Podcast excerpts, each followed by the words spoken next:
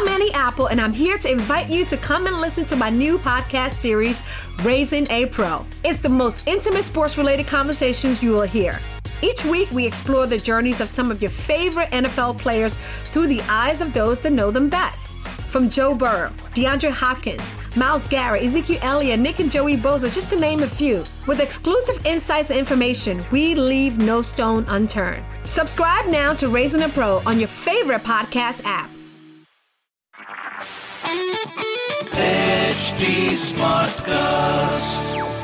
You are listening to a Mint production brought to you by HT Smartcast.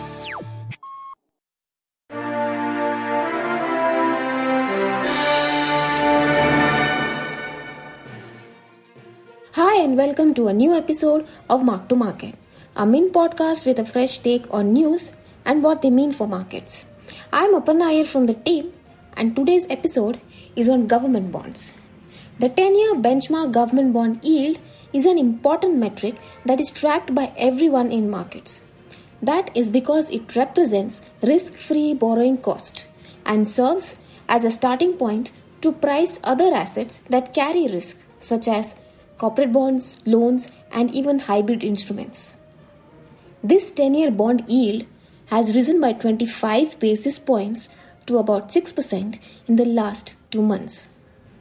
In other words, risk free borrowing cost has gone up, and therefore, if this persists, there could be a general upward pressure in other borrowing costs.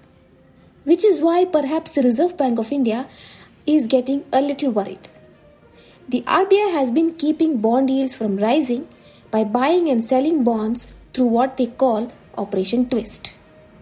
But in an Operation Twist, the central bank is not absorbing the supply of bonds in the market. What we need to note here is that the government plans to borrow a massive 12 trillion rupees from the market this year. For yields to remain low, this big supply needs to be absorbed without any disruption. RBI Governor Shaktikanta Das recently said that the central bank has managed the government's borrowing so far pretty well. And he is not entirely wrong. The RBI has kept liquidity in surplus and it has been doing Operation Twist auctions to keep yields in check. But the fact remains that the 10 year bond yield is rising again.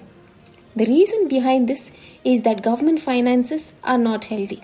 Bond traders suspect that the supply of bonds could rise. To add to the pain, state governments are also raising money in a big way.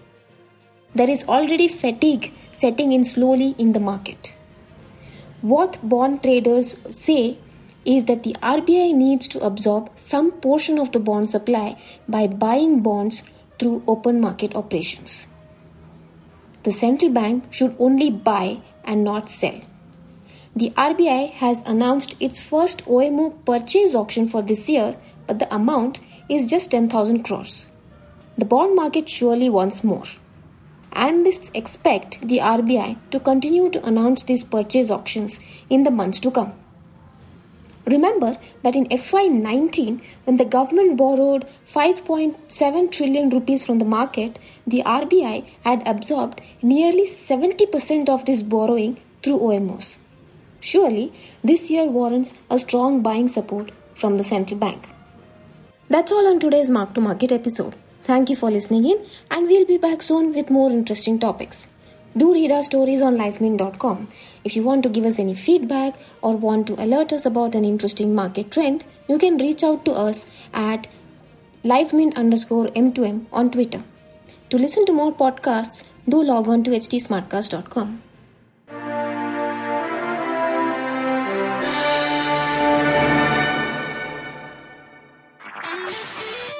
This was a Mint production brought to you by HT Smartcast. HT Smartcast.